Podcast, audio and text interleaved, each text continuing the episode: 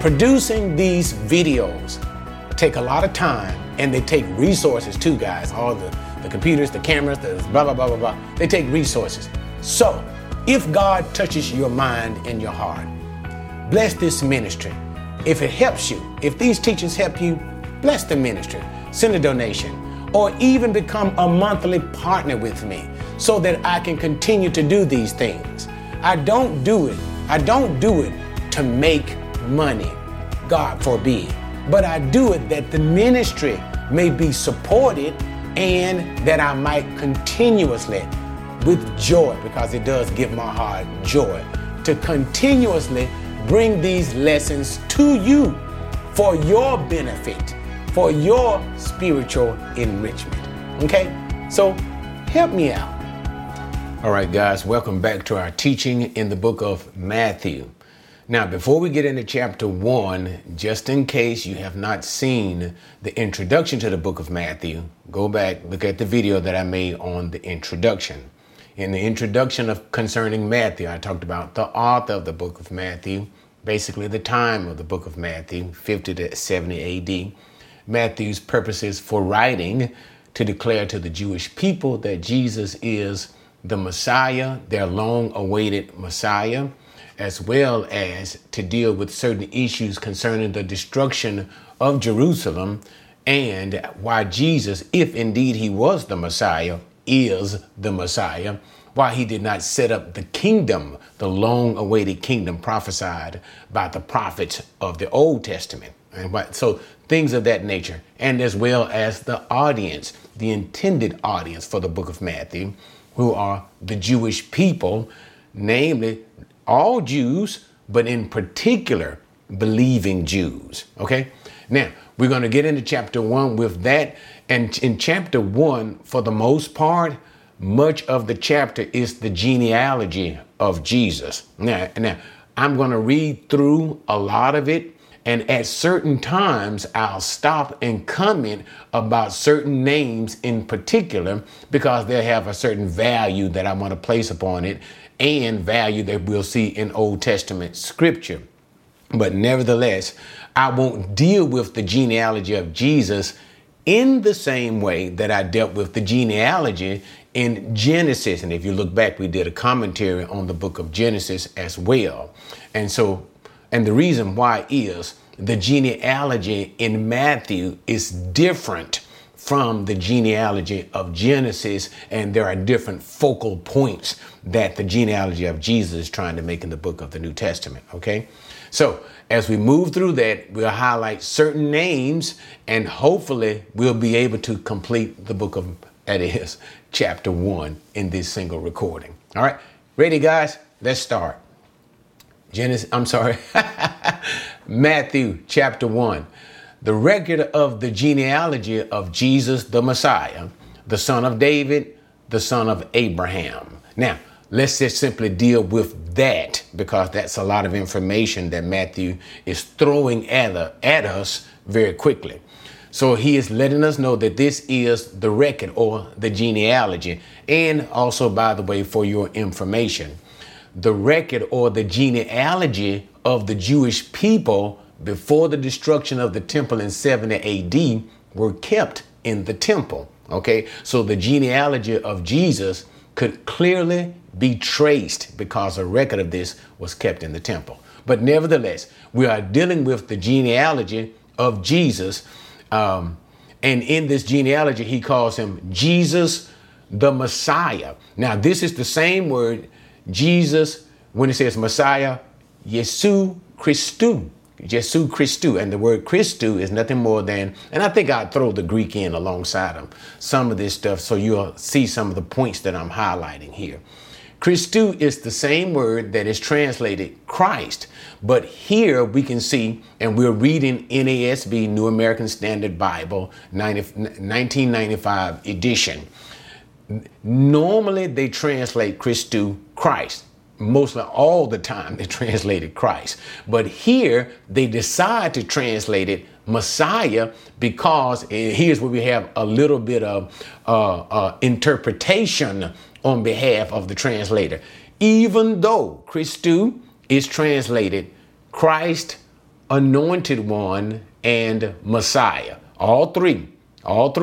But in the remainder of the New Testament, and it's another place here too, they translated Messiah because they're trying to give or show the emphasis behind the word Christou to the Jewish people. So Jesus, the Messiah of the Jews, that is, concerning all the hopes and expectation, the prophecies given by the prophets of the Old Testament, speaking of an anointed one.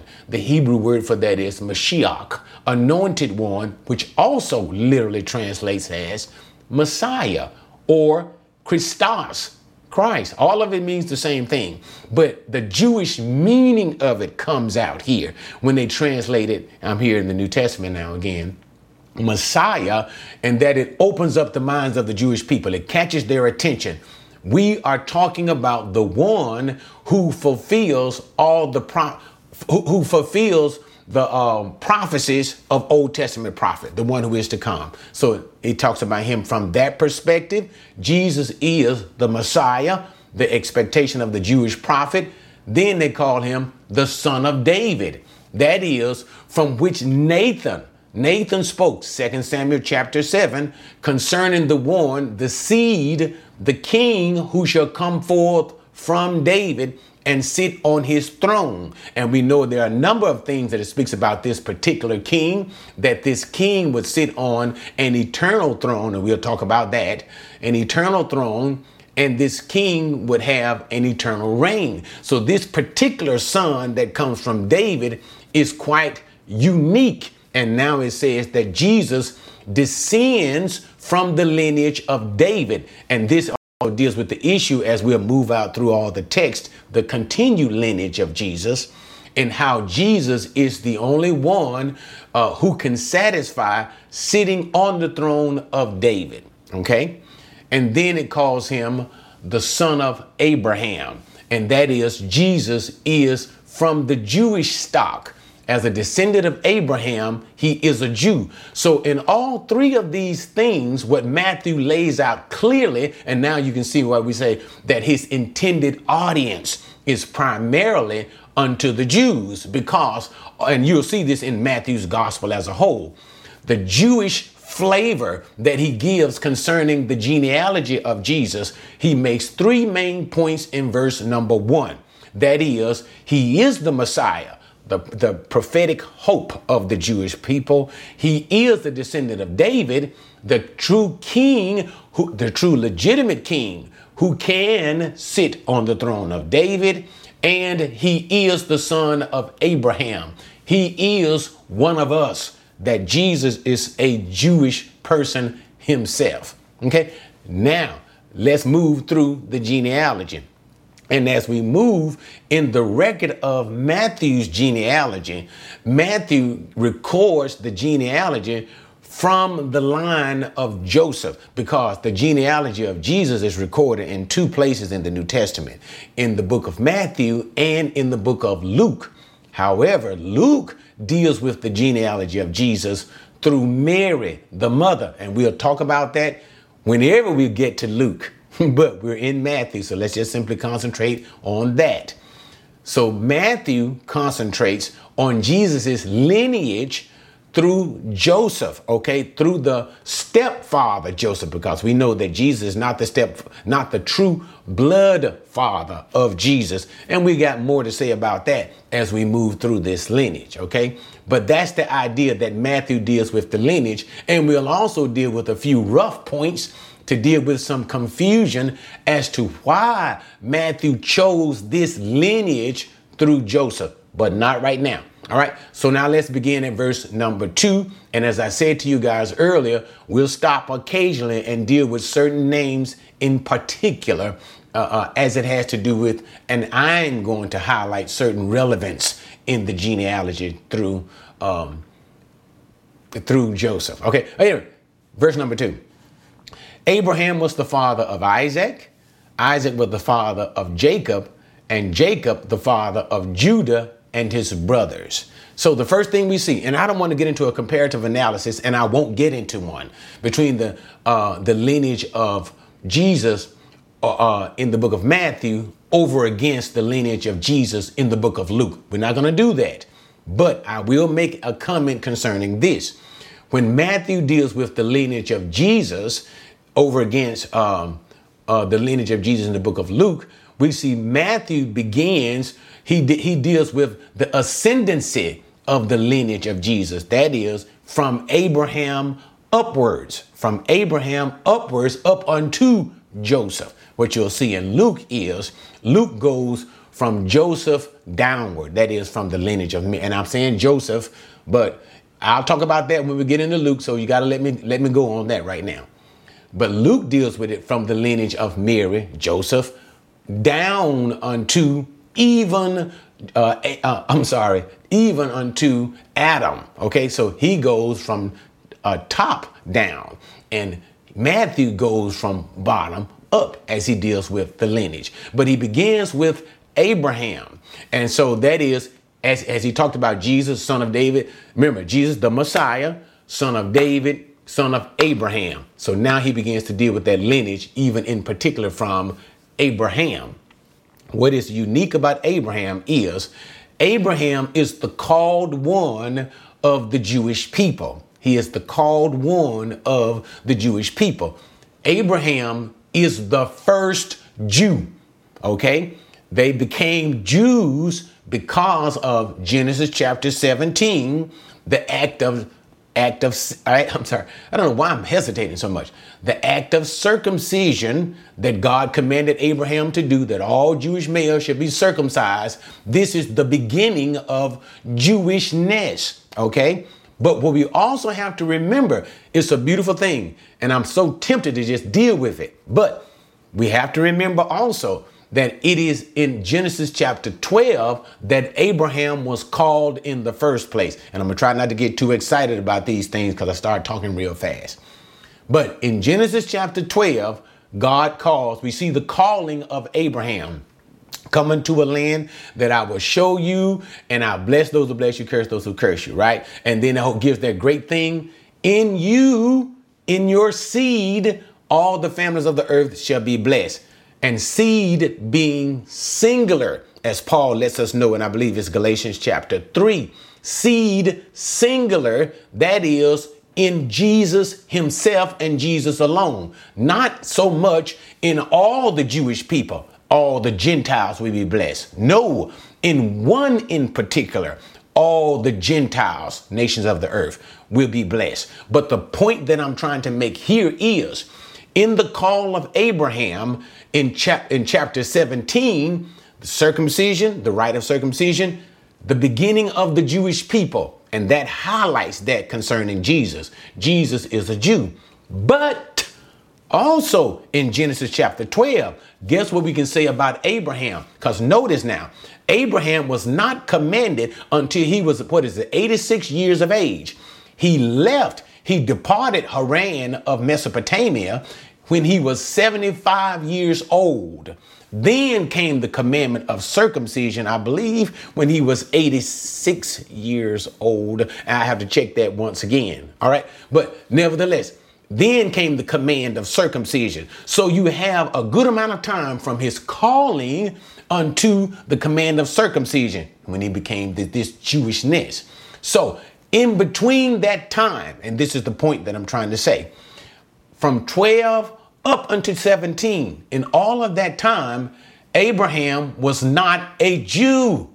He was basically, if we had to call it, Gentile. All the world was basically, if you just simply say Gentile, they became Jews in the circumcision of Abraham in chapter 17, I believe, 86 years of age. I'll check. But so what we see in Abraham is Gentile as well as Jew. And this becomes a hint as we work through Matthew's lineage concerning Jesus, as he's going to stop. And I don't want to get into it prematurely. He's going to make certain stops dealing with Gentiles. That is to say, even though Matthew, beautiful thing, it's so beautiful, it makes you want to jump. But even though Matthew's intended audience is primarily to the Jewish people, he still hints that Jesus is not only the Messiah unto the Jews, but he is also Savior and Messiah to the Gentiles as well. And Matthew hints at this in the lineage of Jesus, even in his gospel, and you'll see him dealing with certain things like the Greek Syrophoenician woman. You see that, and you'll also see about, I believe it's in the feeding of the 4,000. I believe Matthew records that, but in the 4,000, I don't want to get into it prematurely, but these aren't Jews. And then you'll see it even at the end of Matthew's gospel in the commission that Jesus gives after he rose from the dead. And that commission is go out unto all the nations, all the Gentiles. So Matthew, even though intended for the Jews, he still speaks and he hints that Jesus is also Messiah to the Gentiles. But we'll see that as we move even further in the lineage. Okay, but let's go on so we won't make this exceptionally long, and hopefully we can finish chapter 1 in one video. I don't know, but so that is, he talks about Abraham. All right, father of Isaac, Isaac the father of Jacob, Jacob the father of Judah. Now, verse 3, Judah was the father of Perez and Zerah by Tamar. Perez was the father of Hezron, and Hezron the father of Ram. Again, we got to pause there. So notice what Matthew is bringing up in his genealogy of Jesus. He talks about, as he moves on downward, moves on upward to Judah. Judah was the father of Perez and Zerah by Tamar. Now, Perez and Zerah were twin brothers by Tamar. And Tamar, remember now, Tamar was the daughter-in-law of Judah who disguised herself as a prostitute. She kind of played the harlot, so to speak, when you say harlot, the prostitute. And she slept with Judah. And I don't want to get into all of that background, okay? But she did this particular thing in sleeping with Judah, and she bore these twin sons by Judah. So two things we want to see. The act, and I don't want to talk so much about the act, not so much that it was harlotry, but she did portray herself in this manner. That's how she portrayed herself. But nevertheless, the point that I want you to see, notice what Judah, remember now, when it deals with lineage, let me just simply say this. An individual is always reckoned through the father.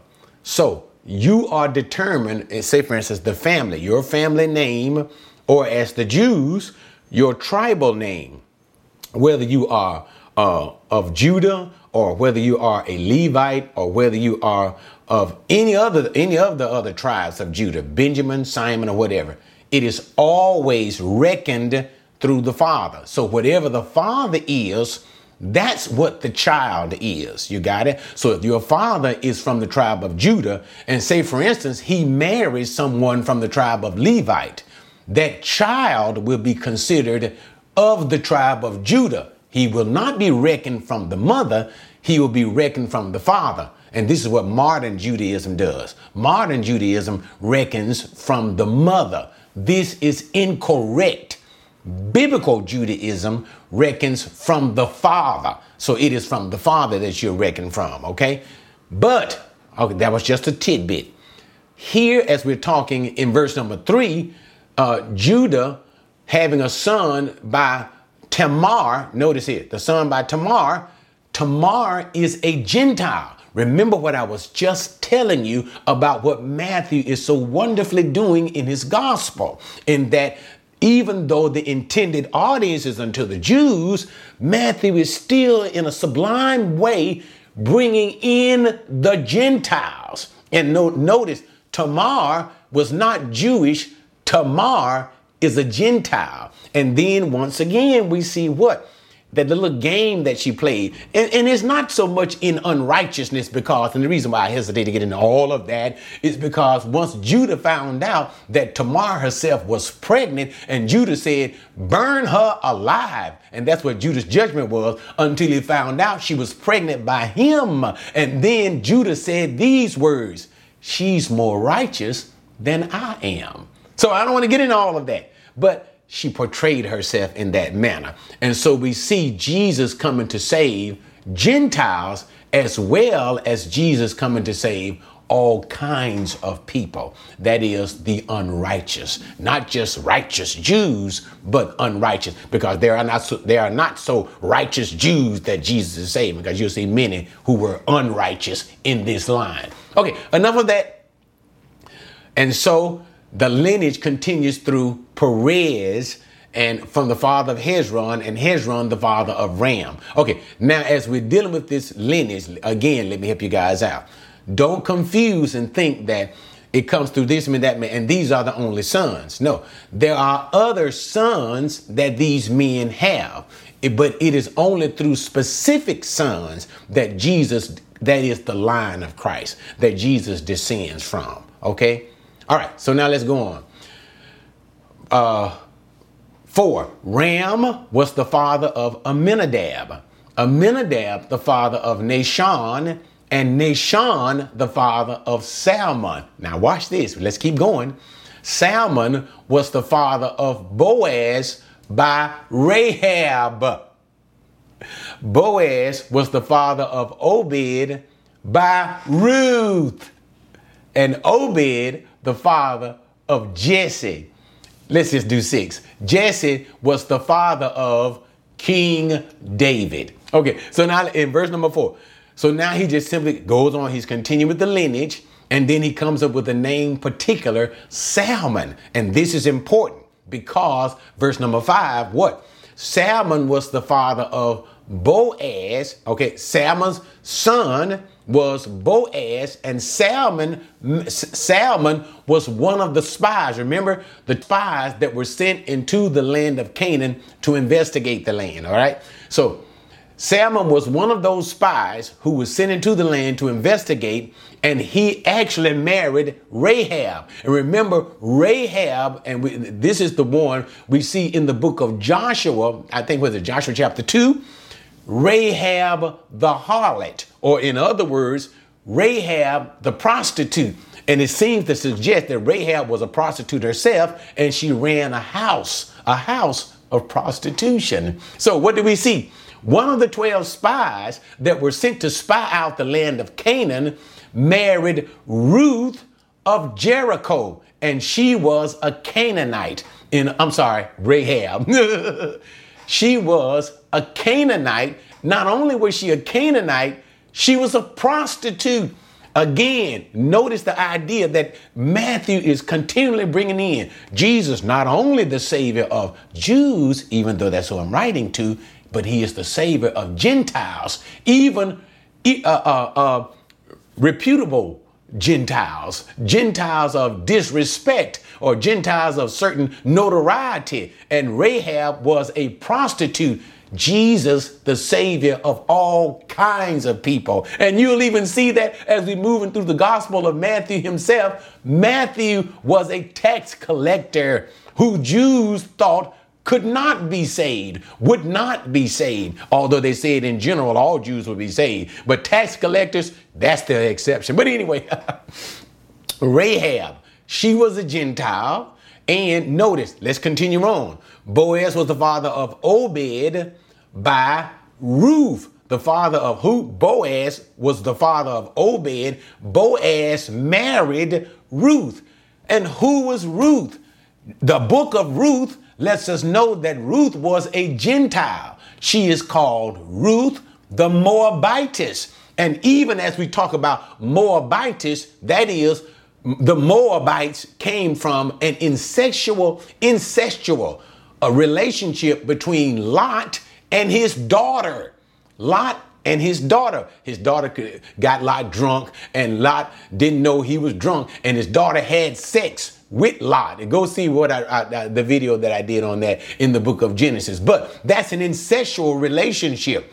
And that they had children from, and they became, that's why Moab. Moab, it literally means in Hebrew, of my father. That is, children of my father, an ancestral relationship. And so they became Gentiles. Ruth, the Moabites. These were Gentiles, non-Jews. And notice what Matthew is doing. And this is what I'm pointing out with about Salmon, Meritor, Rahab. He is doing that which is not normally done by Jews, including women, because when we deal with genealogy, the writers did not normally include women unless they were certain notable women or women who had done certain particular things mentioned in Scripture. But in the normative, women were usually not mentioned at all. And so Matthew, as he himself is Jewish in his writing, you'll see that in the book of Matthew. Matthew is Jewish. He is Jewish of Jewishness. He do include certain women at certain time. And notice the women that he includes, Gentiles. So there is a message that Matthew is trying to give. And that's what I'm trying to tell you. And so Ruth, the Moabitess, and we're not going to get into all of that because you can see the history of these things concerning Ruth in the book of Ruth. And then it calls Ruth of Obed, father of Jesse. And we know that Jesse was the father of King David. And notice it didn't say Jesse, father of David, but Jesse, the father of King David. Now, let's go back to that verse again. Jesus, verse number 1, Jesus, the Messiah, son of David, King David. So it's tying right there. Verse number 6 ties Jesus on to the lineage of the king, one who is a rightful heir to the throne because he is a son of David. Okay, verse number 6. Now let's look at the rest of verse number 6. David was the father of Solomon by Bathsheba, who had been the wife of Uriah. And so let me just simply stop there and talk about it. And once again, notice it brings in another woman. I just remember everything that I just said. Women are not usually noted, but David is the father of Solomon. And we know that Solomon was a son of David. He was not the firstborn son of David. We all know about the unlawful adulterous relationship between David and Bathsheba. And so therefore, once again, in this unlawful relationship, Matthew still highlights it. Again, what? Even though it does not so much as, and Bathsheba, I was about to make a grand mistake, was also Gentile. See it how? Again, just bringing all those principal points.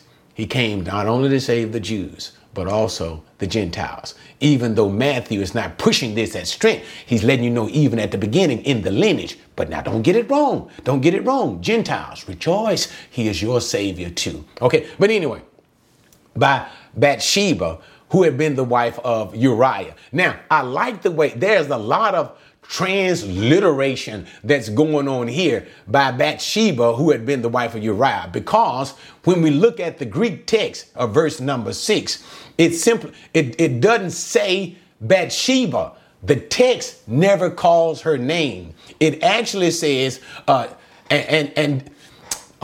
David, de egenesein ton Solomona ectes tu Uriah. And that's what it says. In other words, and David begat Solomon from her of Uriah. So when you see it in your English Bible by Bathsheba, who had been the wife of Uriah, it doesn't say Bathsheba's name at all in the text. It simply says by her of Uriah. It's like this. This is the idea. This is the feeling you got to get. And David was the father of Solomon by her of Uriah. Because of the adulterous relationship that was involved in Solomon's birth. All right, let's continue. Verse number 7. Solomon was the father of Rehoboam, Rehoboam the father of Abijah, and Abijah the father of Asa. Let me stop right here. Pause again. And we're going to deal with, we all know Solomon, but we're going to deal with Rehoboam. Now, what I want to bring to your attention about Rehoboam is the king. Okay. It works like this. First, there was Saul. Saul was king of Israel, but Saul was rejected of God. Then it was David. David was a man after God's own heart, chosen of God to be king, and it was from David that the kings would come, okay? Especially the kings of Judah, namely. All right. And from David, you got Solomon. He was the next king. And from Solomon, you got Rehoboam, all right? But there was an issue with Solomon. Solomon began to turn his back on God in the sense that Solomon, by bringing in all of those wives, and those wives were pagan wives. They were Gentile wives. And I don't want to talk about what Solomon was trying to do. Maybe when we finally get into dealing with the First Kings, we'll talk about that, about Solomon and why he married so many women. But he's basically doing it for political alliances. And he married a lot of Gentile, non-Jewish women. And because they were Gentile women, they served idol gods. And Solomon, to pacify, to make his wives happy, Gentile wives happy, he built in Jerusalem idol temples to idol gods in the city of Jerusalem, the city of God. This was a bad no-no, and it displeased God. And so therefore, God sent a prophet to Solomon, declaring judgment to Solomon, that he would rend the kingdom from his hand. But because of the mercy that God would show towards Solomon's father, David, because David had been faithful in God's house, he would not tear all of the kingdoms, but only all of the team. When I say the kingdom, that means the tribes. Remember, 12 tribes. He would only take away 10 tribes and leave David's sons with 2 tribes, Benjamin and Judah. Okay. And so but he didn't do it in Solomon's term. While Solomon was king, God didn't bring this judgment again because of David, mercy to David. But in the son of Solomon's time, who is Rehoboam right here, this Rehoboam, God would bring about this judgment. So therefore it is in Rehoboam, this Rehoboam here, that the kingdom of Israel, which was once united, all 12 tribes, split into 10 tribes that became Israel, or sometimes called Samaria, or the north, okay? Israel and Judah. It's split with the southern now, the tribe of Judah, all right? So it is under Rehoboam that you see this split, and that's the history of that, and that's why I highlighted his name in particular. Okay, where am I? Verse number 8. Asa was the father of Jehoshaphat, Jehoshaphat, the father of Joram, and Joram, the father of Uzziah. Let me just do 9 too. Uzziah was the father of Jotham, Jotham, the father of Ahaz, Ahaz, the father of Hezekiah. Okay, now what we see here, verse number 8, let me bring out these particular names. And notice just certain names. We see Uzziah. Now, this Uzziah was a good king. This was during the time, and God had granted, let me say it properly, God had granted Uzziah, the king, great success in the waning days, as we were moving toward the waning days of Judah's destruction. But this Uzziah was that particular king whom God had prospered. And when Uzziah had began to really become great, and God had really blessed him, Uzziah was lifted up in pride and in arrogance. And it was not enough for this Uzziah to be a great king only, but Uzziah wanted to be a king and a priest. And so one day, Uzziah took a censer. Okay, now I don't want to get into all of the details, but a censer was a pot that had coals in the pot. And in those coals, you would pour oil on the coals. And when the oil came on the coals, it would create a smoke. This was the job only of the priest, only of the priest. And remember, we're talking about the Levitical priest. And what Uzziah did, that foolish king had the gall to go into the holy place.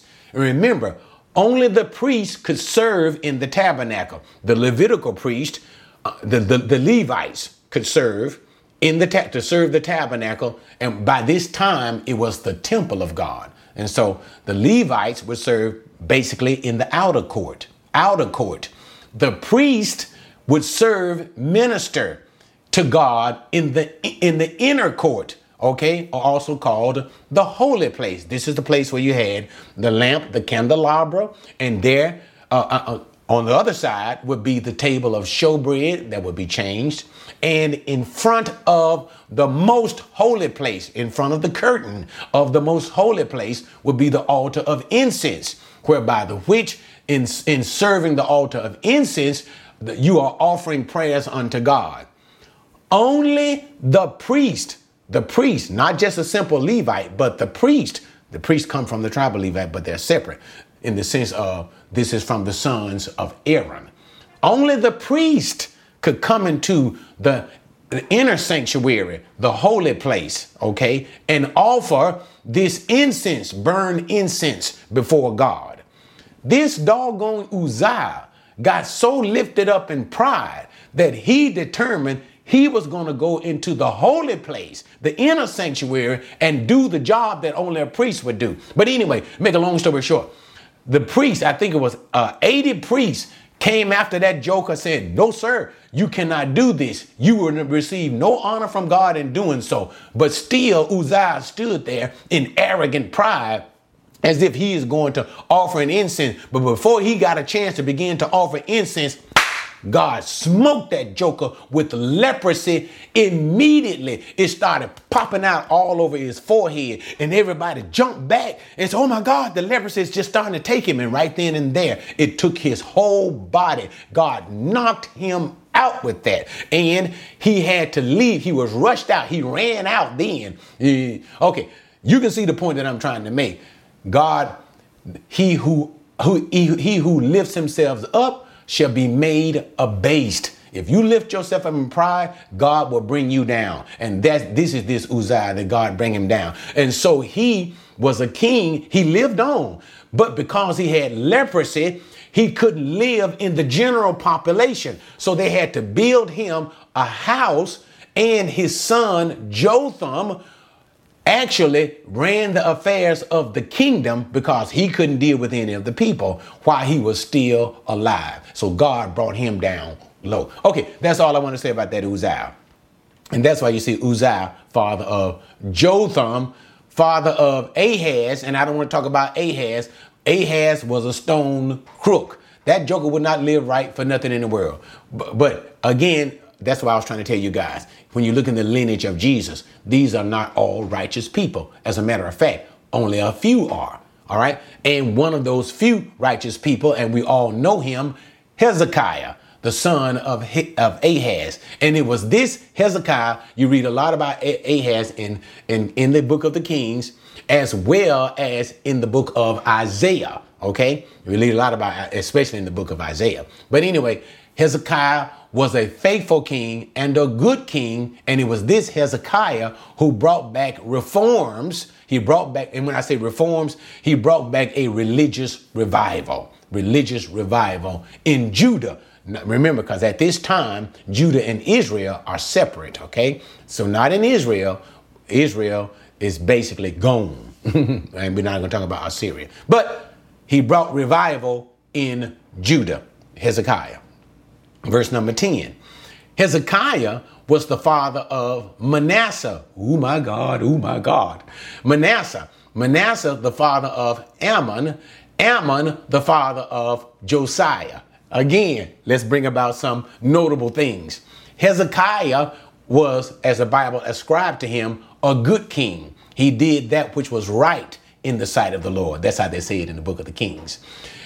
And this Hezekiah was the father of Manasseh. Now, actually, the name of Manasseh means, is basically dealing with forget. And it is so unique in that this Manasseh, okay, I don't want to talk about it a lot, but Manasseh was the worst king Judah ever had. No one was worse than Manasseh. And even by the grace of God, no one ruled on the throne as long as Manasseh. Manasseh ruled, I believe, let me make sure the numbers correct, 55 years, a long time. He was the worst crook ever. For example, okay, I don't want to talk about it. Remember, the temple of God in Jerusalem was the place to which the people of Israel would come to worship God. And we see Hezekiah doing a lot of restoration towards the temple, and towards the revival. I just told you that. The son of Hezekiah, Manasseh, remember his name means to forget. He lived up to his name. That is, everything his father believed in and all the things that he did. Manasseh did his natural best to forget the God of his father. And Manasseh basically destroyed, and when I say destroy the temple, I don't mean to literally tear it down, but he removed certain things from the temple. That joker literally bought statues of idols into this temple, even statues such as Asherah and even Baal. And these are fertility gods of sex, sexual fertility gods. It was this Manasseh who ran after the prophets of, boy, I can talk about that. This Manasseh who subdued the true prophets of God. It was this Manasseh who, according to tradition, that killed Isaiah the prophet by encasing his body into a hollowed out tree trunk, and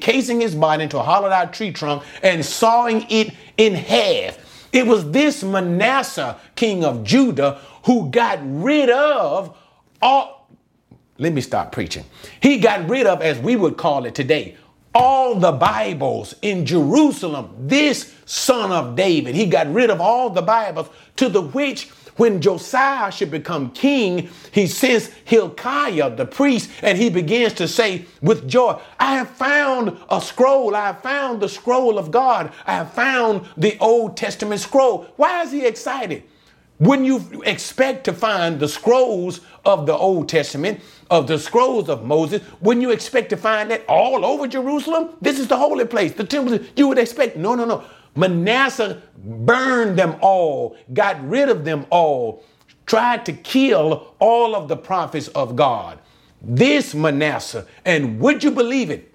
In judgment, God allowed Manasseh to be taken captive. And while Manasseh was taken captive, I don't know, I'm living it off the thing. Let me do it. While that joker was taken captive, Manasseh got saved. Again, what is the point? Even in Matthew, God can save anybody, even the worst of individuals. And Manasseh is classified as the worst joker in the world. He got saved. God returned him back to Judah. He was returned back to the throne.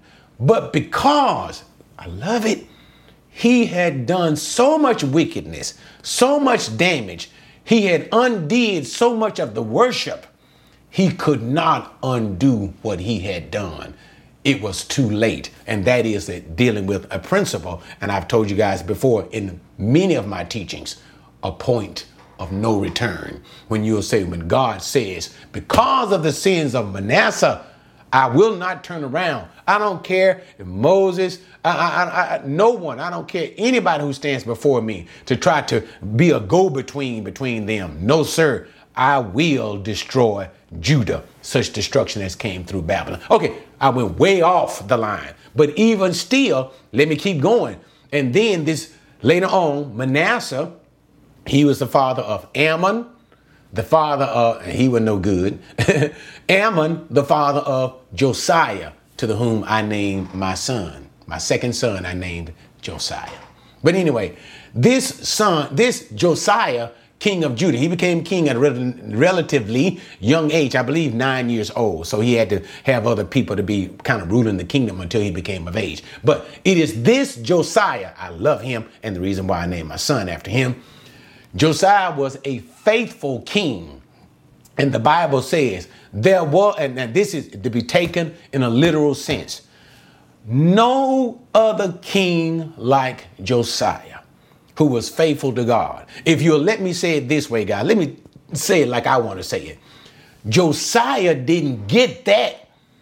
Now, even though Josiah brought about many reforms, even Josiah, remember, Judah and Israel separated. Remember, the north, the south, and the north. Judah, the south, Israel, the north. They're separate kingdoms, okay? But, and Israel has already been basically scattered and other things. I don't want to get into the history of that. Josiah not only made reforms in Judah, that young man went as far as Israel into another kingdom, and he started making reforms there, tearing down the altars to the idol gods there. No king like Josiah. When that joker became king, Josiah said, let me tell you something. You're going to worship God because I tell you to. And so I might as well, since I did this, okay, guys, bear with me, but you appreciate it. You can worship God because I tell you, which makes there's a difference between the reforms of Hezekiah and the reforms of Josiah. The reforms of Hezekiah, he encouraged the people in a voluntary reform to worship God. Put away your idols and worship God. So the people did this along with Hezekiah, voluntarily with Hezekiah to worship God. It wasn't like that with Josiah. Josiah said this, I'm the king of Judah. I worship the true God. And guess what? You will too. And I didn't ask you if you wanted to. I didn't ask you to join me. I'm telling you, you are going to worship the true God. So that's Josiah. So Josiah's reform came with strength. And in Josiah's reformed, he removed the high places that none of the other kings would do. He would move the high. And that's why I named my son Josiah. Serve the Lord. Serve the Lord with strength and don't let nothing. That's why they said concerning Josiah, he did not turn to the left hand. He didn't turn to the right hand. Josiah, steadfast. That's a king. And God loved him. But nevertheless, I don't want to tell you about how he died. That's another thing once we get into the book of the Kings. So that's that Josiah. Verse number 11. Josiah became the father of Jeconiah and his brothers at the time of the deportation to Babylon. Okay, a couple things I need to talk about. So now from Josiah became, oh my God, still working with it. He became the father of Jeconiah and his brothers at the time of the deportation to Babylon. So that's where it ends this particular section. Okay, so now let me go back because it was something I forgot to tell you guys. So from Abraham to King David, remember that section that I dealt with earlier, okay? From Abraham to King David, that genealogy was 14. That was a list of 14 peoples, all right? From 14. From King David up until Jeconiah is another 14 generations. You got it? Then that's what he done. 14, then another 14. And I'll talk about that as we get to the end of the genealogy. I'll talk about what's going on behind that. But now let's get back into verse number 11. Concerning the son of Josiah, Jeconiah. All right. This Jeconiah is also called Coniah. Now, what's important to see about him in the book of Jeremiah, I think chapter 22, Jeremiah chapter 22. Coniah was the son of David. He said he was son of David, sitting on the throne of David. Legitimate son of David, sitting on the throne of David. Okay. But it was this Jeconiah, and I don't want to do it. I love it so. I really do. But it was this, because you see, Josiah, then on down we find Jehoiakim. You got it? And then Jehoiakim, and then Jeconiah. So what Matthew is not trying to do is deal with every single person in the lineage of Jesus. He is not trying to do that. He is only covering certain ones, and he's creating a number for 14. Okay? But Jeconiah, Jeremiah chapter 22. What's unique about him is this. Jeconiah, and he was a bad king, disobedient to God. He wouldn't do right. And he was later on enslaved, taken as a captive, not enslaved, but he was taken as a captive and imprisoned. He was later on let go out of his prison. OK, God had mercy on him, released him from the prison, and he sat at the king's table. But nevertheless, he never returned to the land of Judah, his own land. He never returned. And this was the judgment of God through the mouth of Jeremiah. So Jeremiah, his disobedience, was taken to Babylon, put in prison, later released.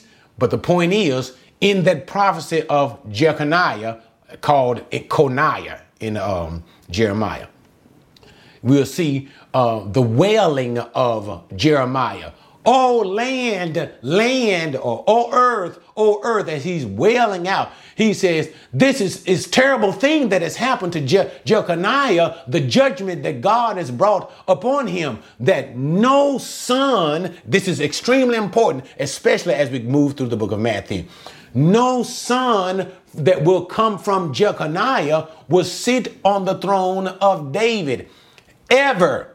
No descendant who comes from the line of Jeconiah will ever sit on the throne of David. But, and notice here, guys, as we're dealing with Jesus's lineage, Jesus, King, Jesus, as Matthew is pointing out here, is a descendant of the throne.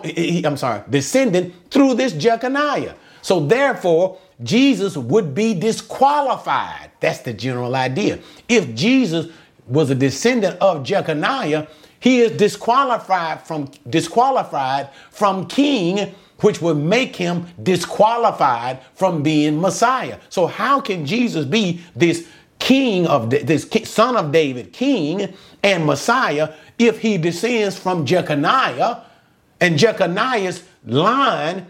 No son should come from him, even though we'll see, and no king ever from Jeconiah. And that's why, oh, guys, I'm going way so far. But even this, after the Babylon, remember, they were in Babylon for 70 years. And after they began to return from Babylon, Nehemiah, Ezra, we don't want to get through all that history.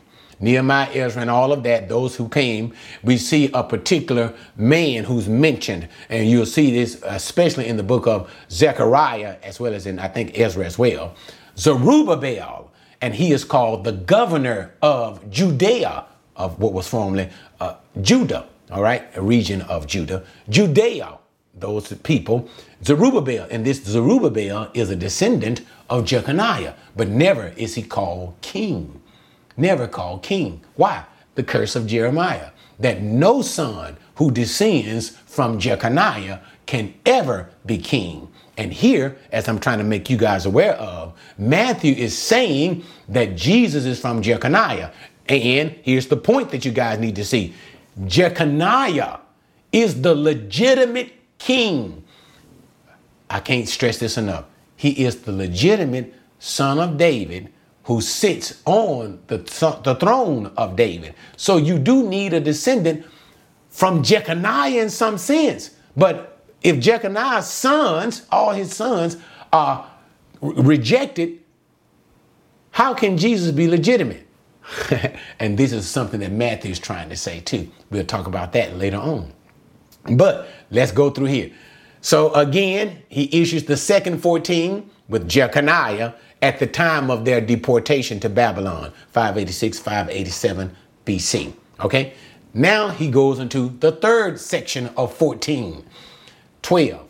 After the deportation to Babylon, Jeconiah, see it, became the father of Shealtiel, and Shealtiel the father of Zerubbabel. That's that Shealtiel and Zerubbabel that I was telling you about, who came after Ezra, Nehemiah, during the times of like the prophet Zechariah. This, I've already just said that, this Zerubbabel time, right? So after that deportation time, Zerubbabel, and I just told you who this Zerubbabel was, governor of Judea, but not the king.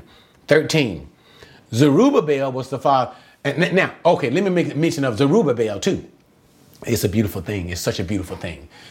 It is in Zerubbabel, or should we say after Zerubbabel, even those descendants on downward, you see the line of David becoming the fallen hut, when he says that there will be a branch of some kind that will come about from the fallen house of David.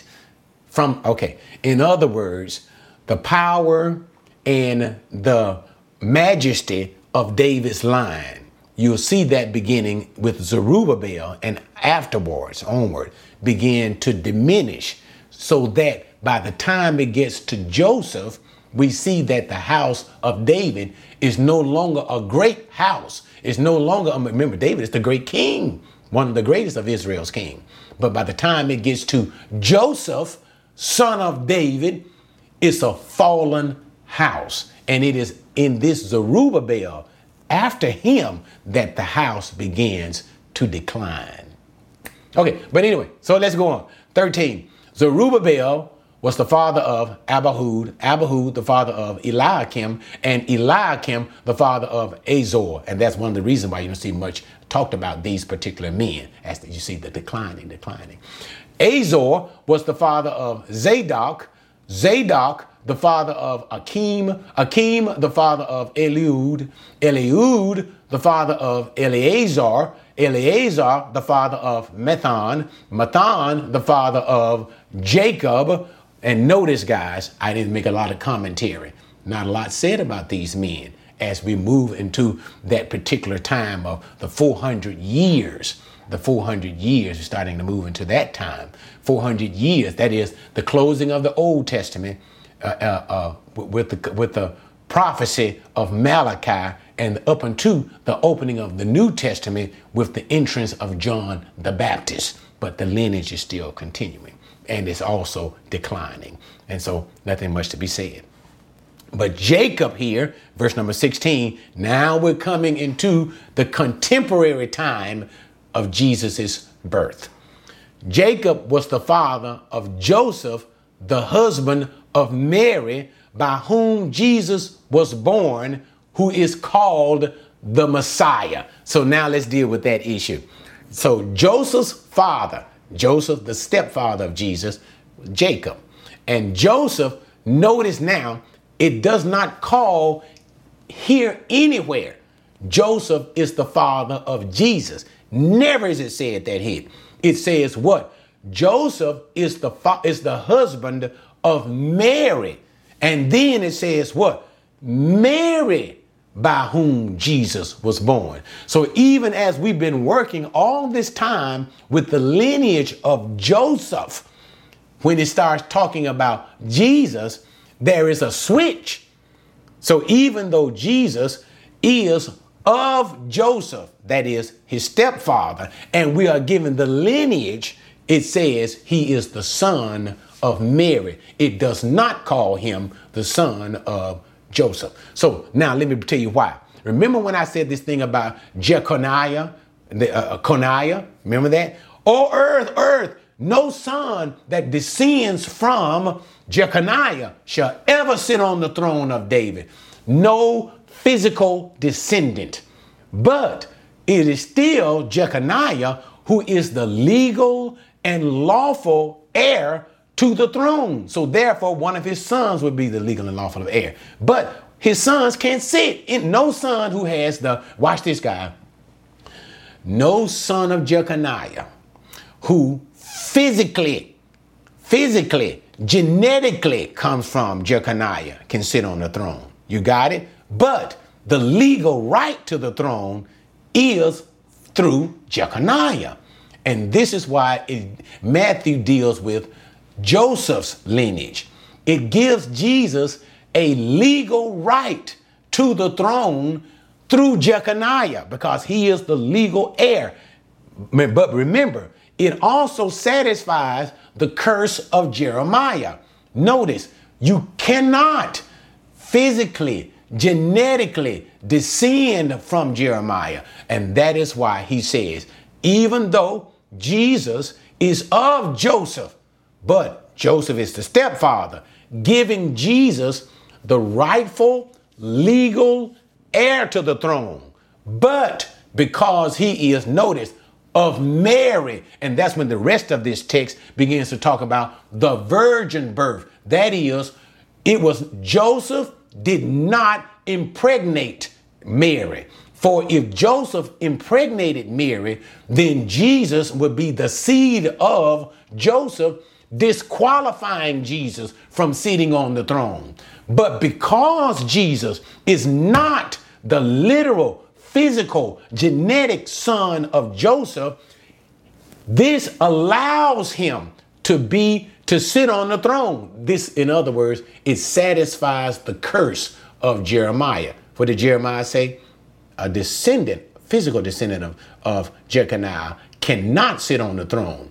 Jesus is not a physical descendant of Jeconiah, but He is Joseph's stepson. And as Joseph's stepsons, he inherits the rights of Joseph. And what is the rights of Joseph, his stepfather? The right of Joseph, his stepfather, is to sit on the throne. And he satisfies the curse of Jeremiah because he has the right of Joseph, his father, but he does not descend from Joseph, his father. Isn't that beautiful? But anyway, now let's deal with 17. And let me see how much time I've been on this. We're going to stop the video here. We won't finish chapter 1. But I think it was beautiful. I love genealogists. 17. So all the generations from Abraham to David. Now watch this. Remember I told you guys earlier. All the generations from Abraham to David are 14 generations. Notice how he's not counting every single individual. He did it for a particular reason. I'll tell you that. So he only counted. He selected 14. Selected 14 from Abraham to David. From David to the deportation, the Jewish deportation, Judah to Babylon, another 14 generations. He's not counting every single one because the lineage would be much longer, like you'll even see in a similar way in Luke. But he's not doing every single one. He's choosing select men to come up with 14 generations, okay? Up until from David to the deportation to Babylon. And then finally, after they come back from Babylon, after the deportation to Babylon to the Messiah, 14 generations. And so from the time of Babylon, coming back from the Babylonian deportation from Babylon, roughly 539 BC. And I'm not getting all of that.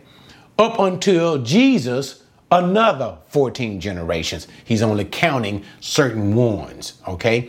And so 14, so you got what? Three sets of 14.